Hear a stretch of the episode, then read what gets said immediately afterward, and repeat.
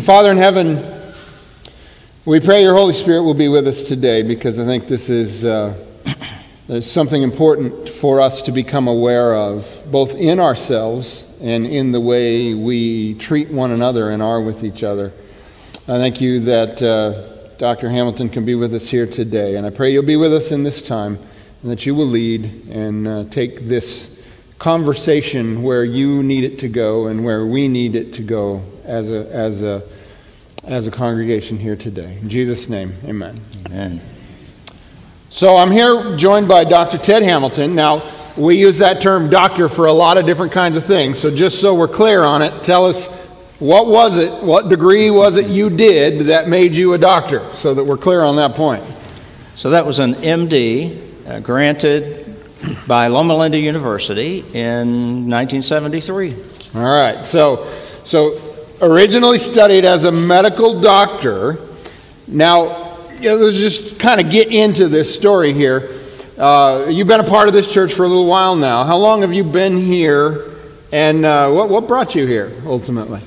I, I think it's probably a dozen years. I've kind of lost count, but about that. And um, we've, my wife and I have actually been members of three other churches in Orlando over the years Crest Memorial for a time, and Florida Hospital Church for quite some time, Markham Woods for several years, and um, we just wanted to try this one. so, so uh, he's been here 10, 12 years, something like that. You should know that Ted was a, a key part of the search committee, the pastoral search committee, that ultimately brought me here. So if you have any complaints with me, take them to Ted, and uh, he'll be glad to address any issues that might arise. So, no, I've appreciated the way that Ted and, uh, and Don Williams, who was the chair of that committee, and also Bob Hendersheet, played a key role in that process, the way they've stayed invested in me uh, as a leader in this community uh, really since then. Uh, we've met many times since then, and, and you have been blessed because of the investment they have made uh, into me and into my being successful here. So, so I've got that personal connection with you, but uh, the rest of the congregation may or may not know you. So let's do a little background here. Uh, where did you come from? How did you get where you were? And where did that accent come from that you have? So. So my, my roots go pretty deep into Florida sand. My, my dad was born in the Panhandle, uh, grew up in a little place called Two Egg. I doubt that many of you have been through Two Egg. It's pretty small. um, but, but he, was, um, he came to Forest Lake Academy during the Depression and actually lived in a tent on, on the grounds of the academy. It was during hard times for most everybody. But he milked cows to, and went to school. And, uh, and then ultimately, right before graduation, he was called into the Navy. And then after the war, came back, married my mom, whom he had met at Forest Lake Academy, and they came back here to work. Hmm. And that's when I was born in a little hospital called Orange Memorial in those days. Today it's Orlando Health. Hmm. And, um, but I didn't grow up here. Um, after about a year or so, they moved to Birmingham, which was my mom's home and where I learned to talk, and it's marked me for life. All right, so, so there's an interesting point there, and I don't know if you noticed this, but the, the role that the Adventist school system plays in so many lives, uh, really, if we had time to just tell the stories from in this room, um, there'd be so many stories to tell.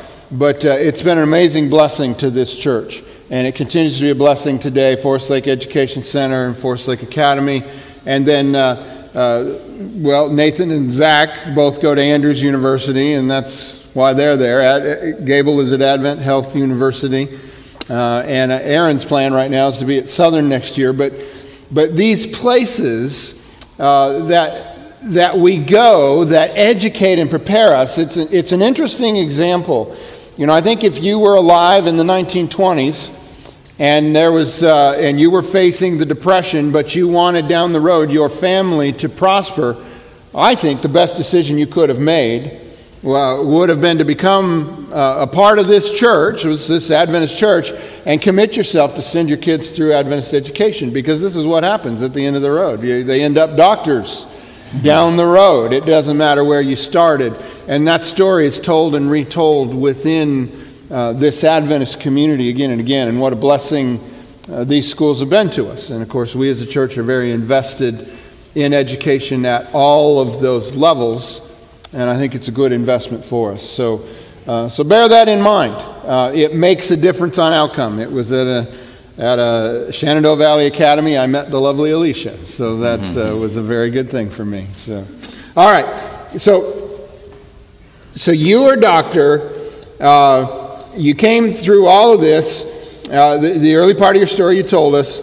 Why, did you decide to be a doctor? Boy, I, I didn't really. Um, it just happened.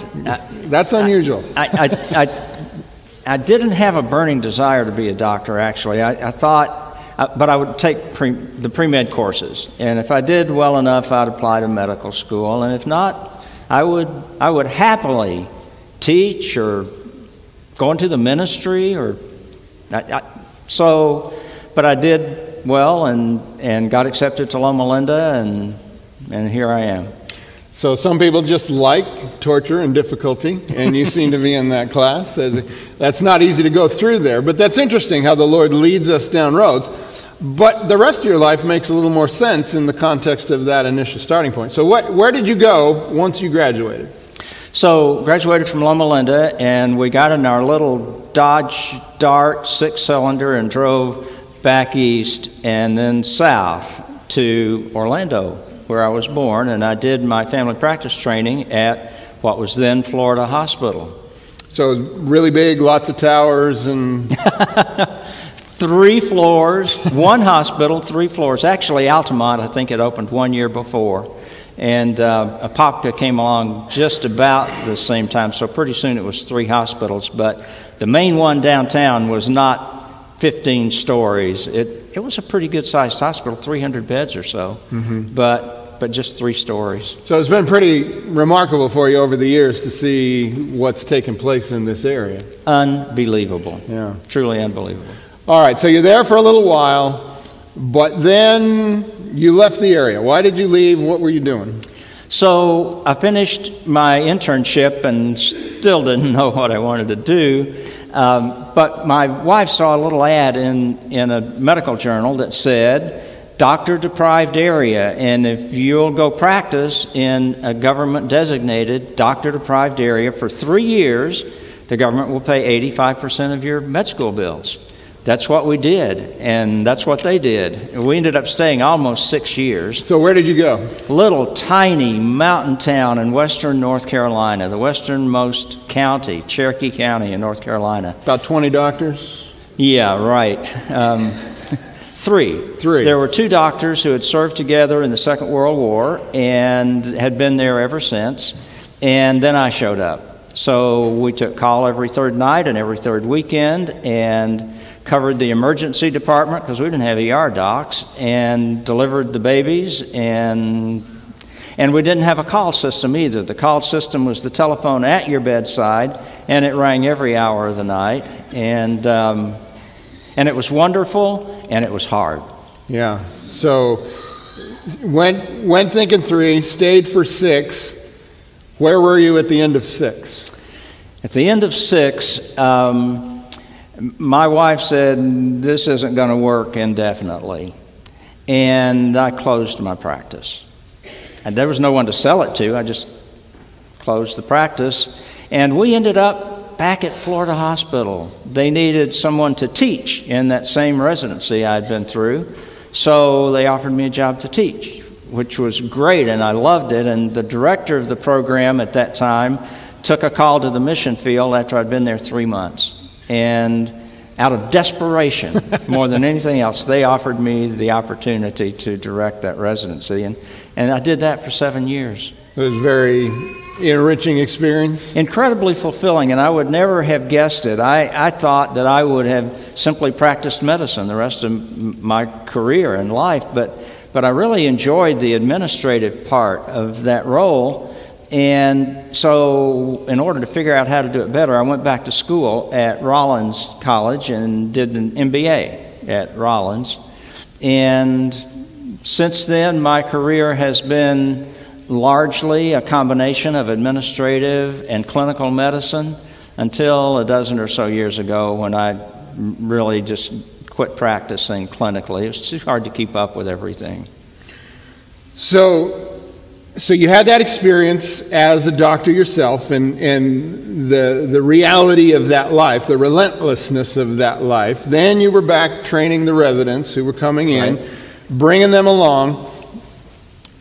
Ultimately, you ended up in another area, and this was a few years ago, not what you're doing today, but a few years ago. You got a chance to focus back on the people who are living that life you knew. What, what were you doing, and what did your insights from before, how did that help you in that role?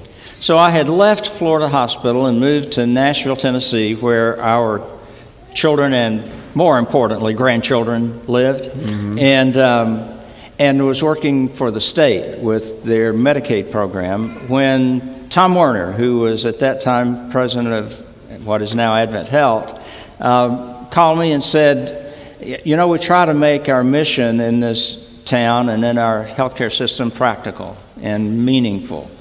But he said, We've never been intentional, we've never really invested in trying to help doctors embrace our mission.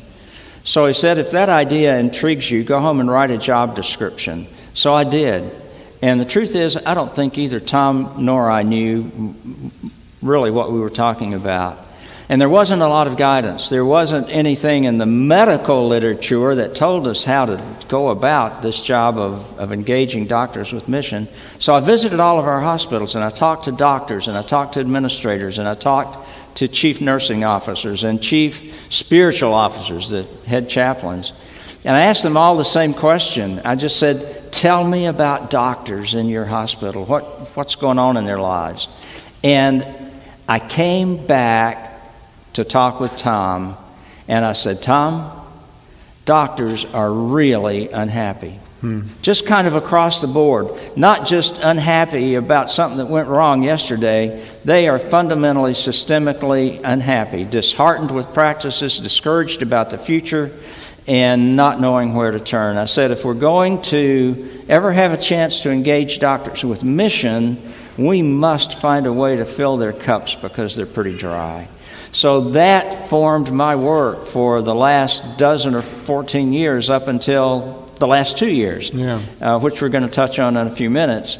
Um, trying to help deal with the issue of physician burnout. Today we know, based on good, solid research, that of the 800,000 practicing physicians in this country, about half, 400,000 or so, are experiencing symptoms of burnout uh, unhappy with their jobs not being fulfilled in their work. And today, today, somewhere in this country, a doctor will commit suicide. Mm. Mm. And tomorrow, and the next day, about 400 a year wow. in our country. That's, that's enough for two or three graduating classes from a good sized school of medicine. It takes that many to fill the slots by doctors who take mm. their lives. So it's a big issue, and today it's it's um, well, well um, attributed in the medical literature and, and in the popular literature as well. So, Wall Street Journal and New York Times and CNN all have featured this issue of physician burnout. It's an important one, and, and we're struggling as a profession, as a discipline, to know what to do about it. So, what you're suggesting here, if I'm hearing you right, is that having a prestigious job, a well paid position, a lot of respect, just those things in themselves is not enough to make a life good? No. it's, it's the most amazing thing, frankly. And you, you have um, enumerated the, the privileges and, and the things that accrue to a doctor's life. But, but there's something else. And in our work with doctors, I've come to learn that it's incredibly important. And that's it. When something's broken, it's a doctor's spirit that's broken. It's about spirituality. Hmm. It really is mm-hmm. at the core. I mean, it is hard work, and and government regulation and bureaucracy are huge, and there, there's all sorts of pressures on, on doctors. but it's, it's that spiritual grounding that, that is the preventive against burnout. And, and we, we've worked hard to try to figure out how we can help doctors come to an appreciation of the importance of the spiritual element in their lives and, and help to restore that. So we have a tendency, we get caught in, in mindset. So we think, all right, it's a doctor, I'm going there to get a physical thing addressed. And it'd be easy for the doctor to get it in the mindset that, yes, this person has a whole life, but they're only here to see me about this physical condition. That's not how it is, is it? There's more to every story. There's more to the doctor and there's more to the patient than just that little encounter over the fact that I nearly cut my finger off earlier in the day. Yeah. It may be it may be a cut finger or it may be a migraine headache or it may be persistent allergies. But above and around and and foundational to all of that, other things are going on people's lives too. There are financial issues, there are family issues, there are um, issues of how am I going to deal with what I know I'm facing tomorrow. And, and those all uh, uh, impact our ability to get better, to be whole, to um, experience fulfillment in life. So let's roll back for just a second here. We talked about the track of your training to be a, a medical doctor and then you added the business piece in there. But there's another piece that, that keeps coming up in what you're talking about, and that's the spiritual side. Where did that sense grow in you, your understanding of the need of that, and, and the places where you experienced, even in your own life, that, that, that addressed your spiritual needs? So, so I tell people I, I really had no choice about, about Adventism. I, I was just born into it. It wasn't something I consciously chose, it was my reality. Um, I, I, I, imbibed it with mother's milk. Mm-hmm. So, so that was always a part of it. But, but what, as I, as I grew into adulthood and, and figured out that I had to make a decision whether to buy this for myself, the one thing that has been a continual thread in my life from really from teenage years on is, is Sabbath school, frankly. Um, I've been part of and, and taught Sabbath school for 40 years or more. And, and it's not just about teaching Bible or doctrine or it, it's, a, it's about a community of belief that comes together week after week with, with the fundamental question of what about this God that we serve? What, what kind of God is it, and, and, and who are we in relation to that God? I mean, that's really the question that we come back to week after week after week. So, so you got involved in teaching, and it's, it's, it's kept going. And by the way, you should know he's a teacher of one of our Sabbath schools here now, the Grace and Truth class uh, that meets at 10 o'clock down in the Gift and Thrift, um, which, uh, in the context of this, the good news, you all will probably be allowed to move over here to the other building once we get the children's wing done. But I just, I just want to push down on that point for just a minute that, that there is a certain amount of quality spiritual experience that takes place when we gather in this room. We sing hymns, we, uh, we hear words that inspire us, our, uh, our hearts are stirred sometimes to make decisions, but we can't have that, that interactive component, that engagement component that can take place. I don't have time to ask you, How are you? How's your life? Please share with the rest of the congregation. Not because you don't matter, but because we would be here all afternoon and through the evening if we did that. And understanding that to be reality, uh, we need to understand in our minds that, that yes, I am so glad you come to the worship service, and I encourage you to do so. It is, it is an important part of your religious experience, but it's not the whole of it. And I want to suggest to you within this community, the people who feel the most linked in and connected and a part of what's going on are not just the ones who come to the service, but the ones who have found a place into one of the Sabbath schools here that takes place on a consistent basis each Sabbath morning. It's key. And we're going to come to in a minute one of the reasons why that is, and that's something that you've been working with recently. But I just want to make you aware of the importance of that and how important people like Dr. Ted and so many of the other teachers that we have are to the deeper life of this church and the deeper experience within this community. There's what happens here. But what really makes the community solid is the relationships that take place between the people in it. This was true about doctors too. Did they tend to feel a part of the community or did they tend to feel isolated by their work? Isolated.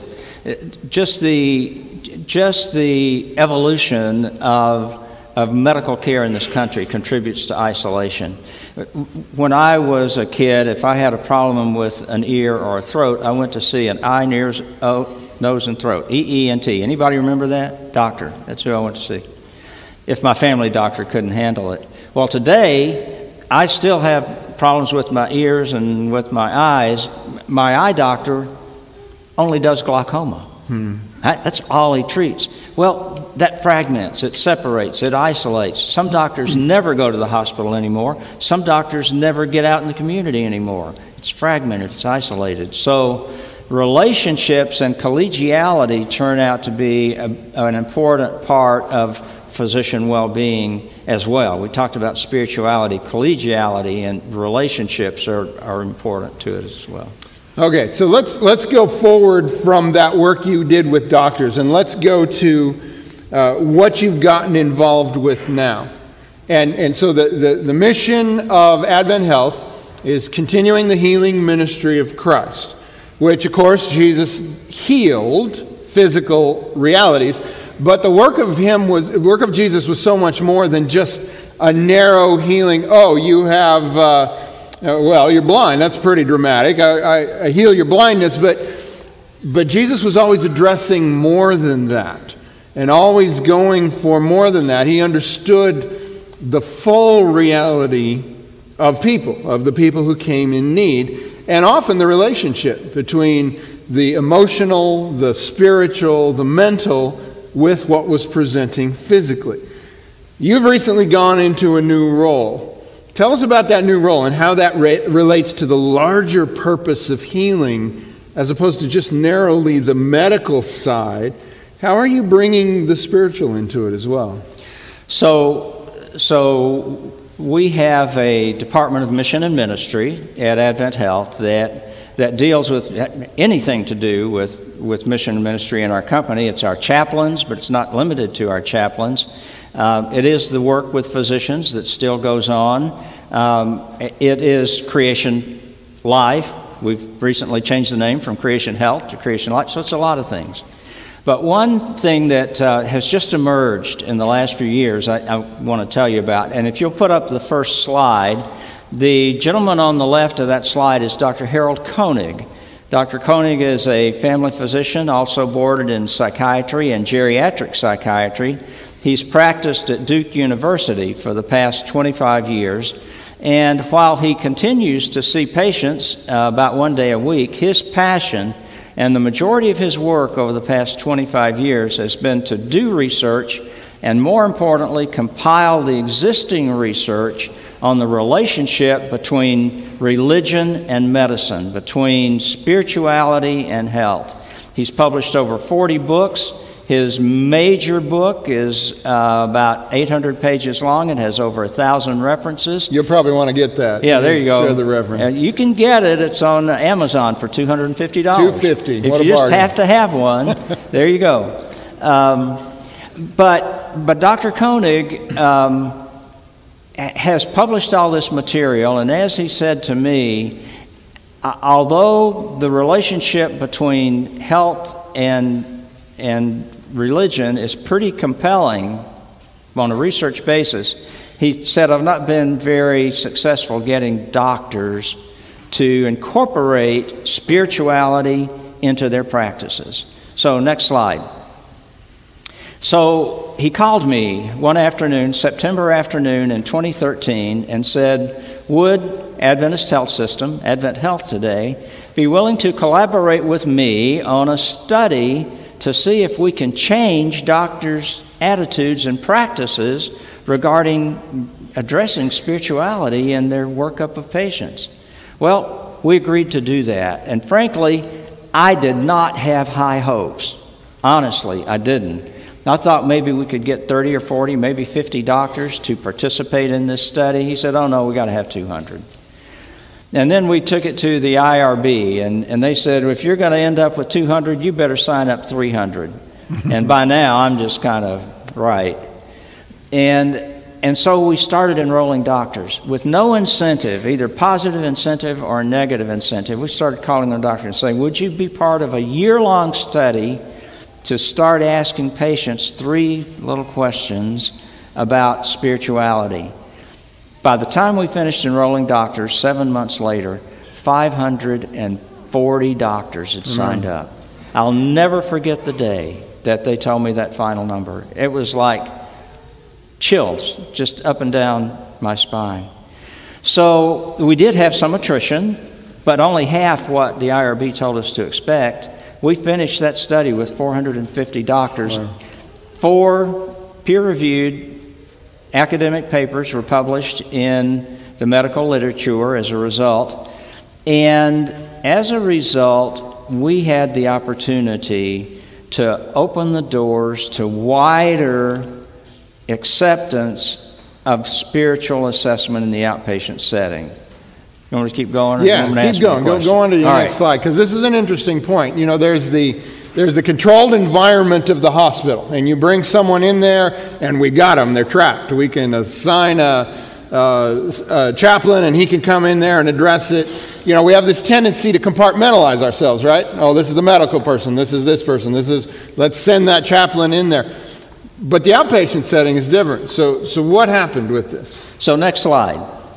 Um, every day of the week, Around our company, about a thousand patients are admitted every day. As you know, illness and injury do not recognize sundown to sundown. People get hurt and people get sick and whatever, so it's about a thousand patients a day come into our hospital setting. During the week, when our physicians' offices are open, we're, we're experiencing 20,000 touches of patients 20, 20 to 1. So 95% of our patient contacts are outpatient.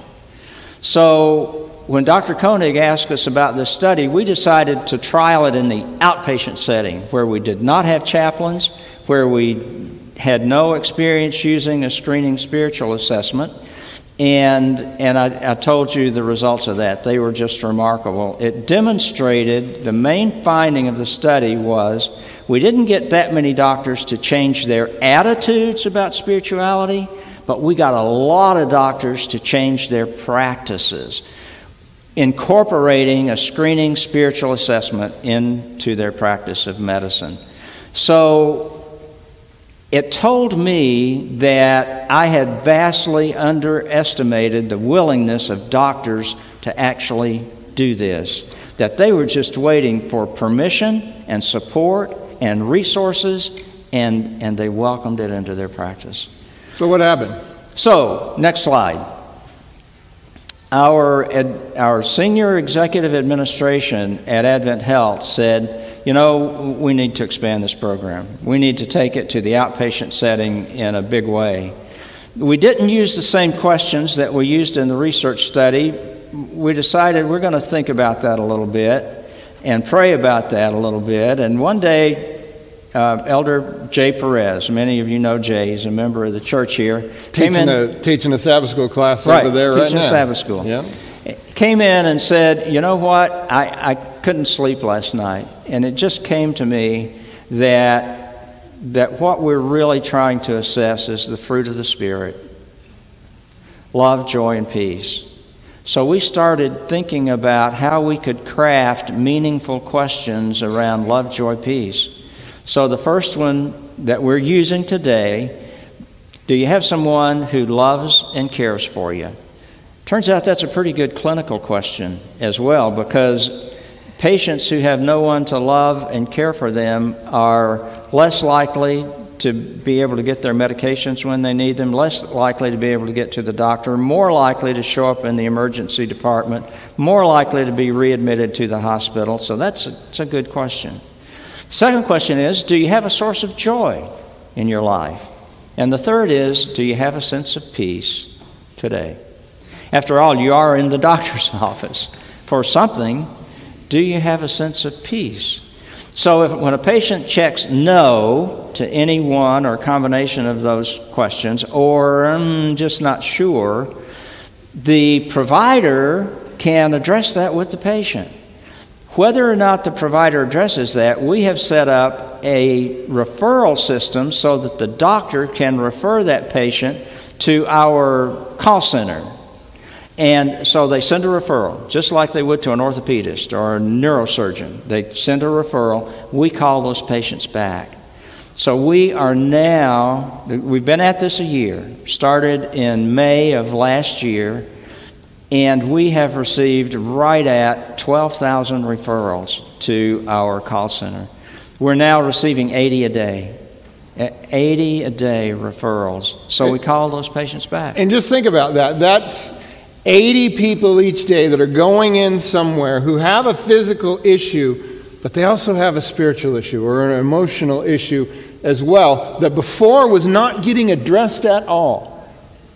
And if, if we really do believe what we say we believe, that all of these things are tied together, which the research shows that, that our physical health is related to these other issues, it's unbelievably irresponsible of us to have not always done this, really.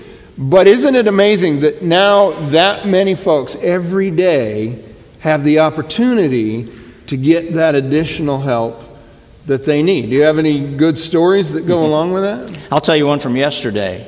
I, I, was talking with one of the folk who make the phone calls back to the patients. And she said, You know, just this week, I, I called a, a woman who was at home, and she said, I'm homebound. I, I can't get out to church. And she said, You have brought church to me. You've brought church to me.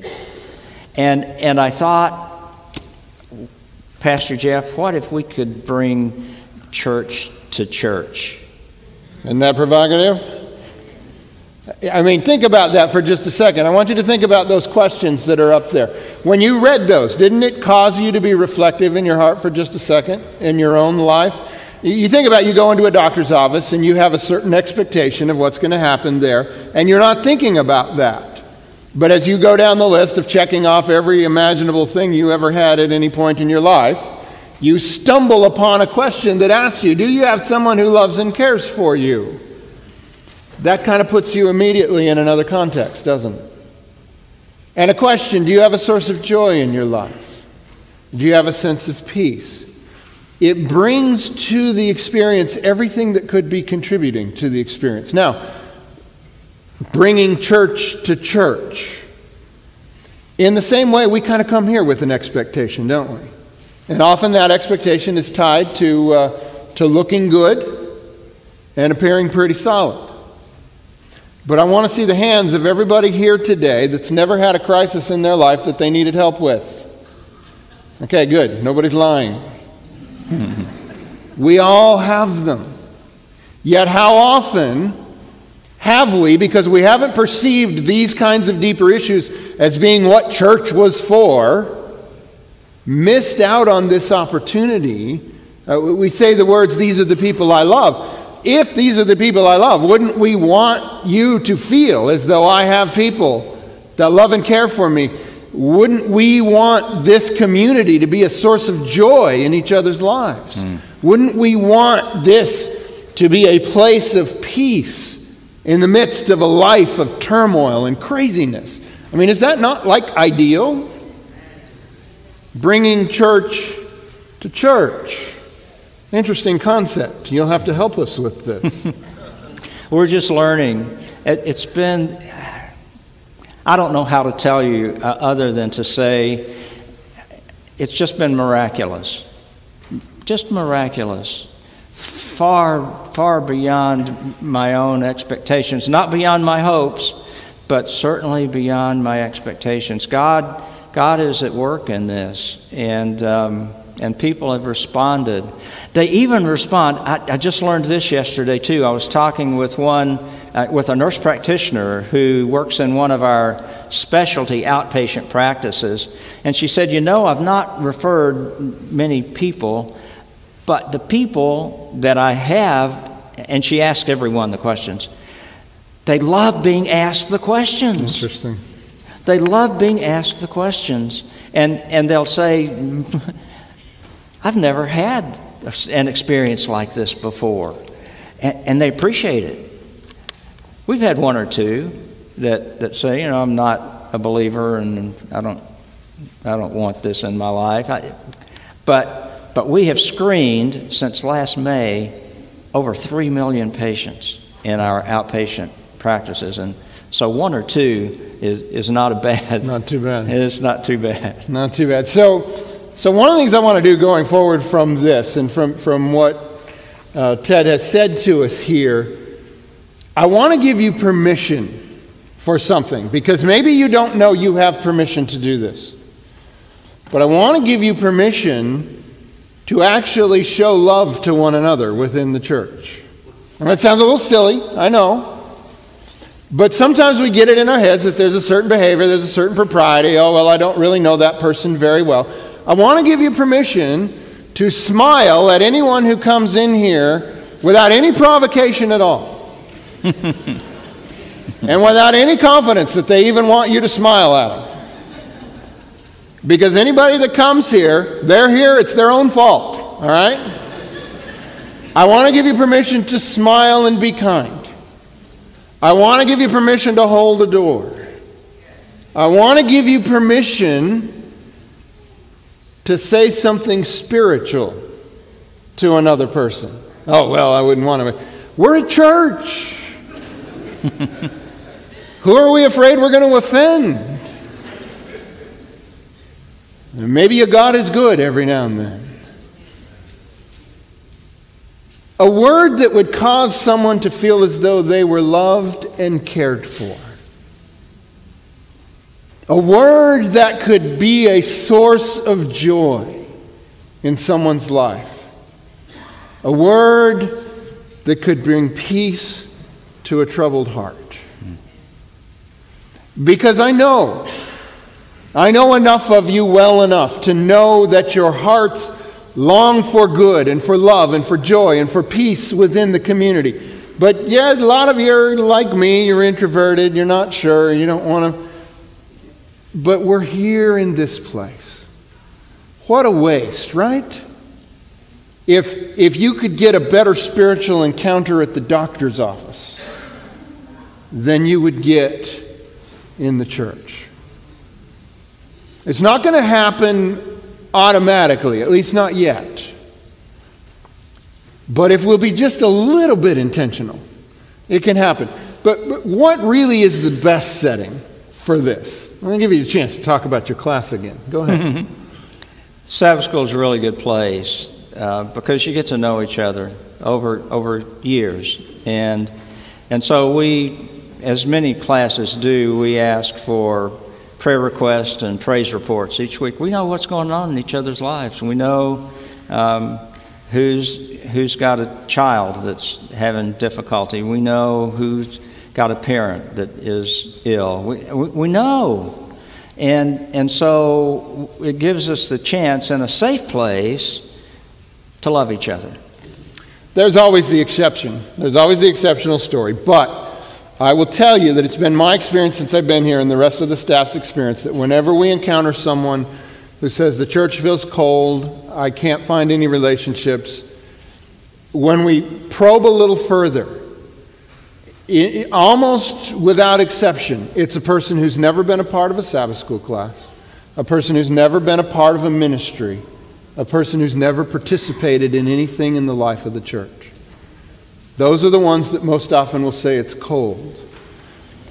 But a person who does participate in those ministries, again, there's some exceptions, But the vast majority of them will say this is the most wonderful place, filled with loving people who are so kind. So it, it, doesn't matter if it's house of prayer, if it's a Sabbath school class, if it's quilting ministry, if it's participating in youth ministry, if you're one of the 120 plus volunteers in children's Sabbath school ministries. If you invest yourself, your entire experience is transformed because you find that community where the people ask you those questions.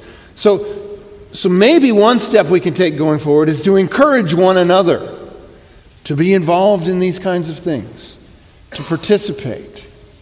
And, and so we need to wrap it up. And I appreciate uh, Dr. Hamilton being with us today and sharing uh, some of his experience and, and what he's learned. But as we close, I, I want to do the two things. One is to give you permission to be loving, to be that loving person. The second one is I want to pray a special prayer as we close this part today. We're going to sing a hymn about being united together. But I want to pray a prayer for you, particularly today, if you don't feel like there's someone in your life that loves you and cares for you.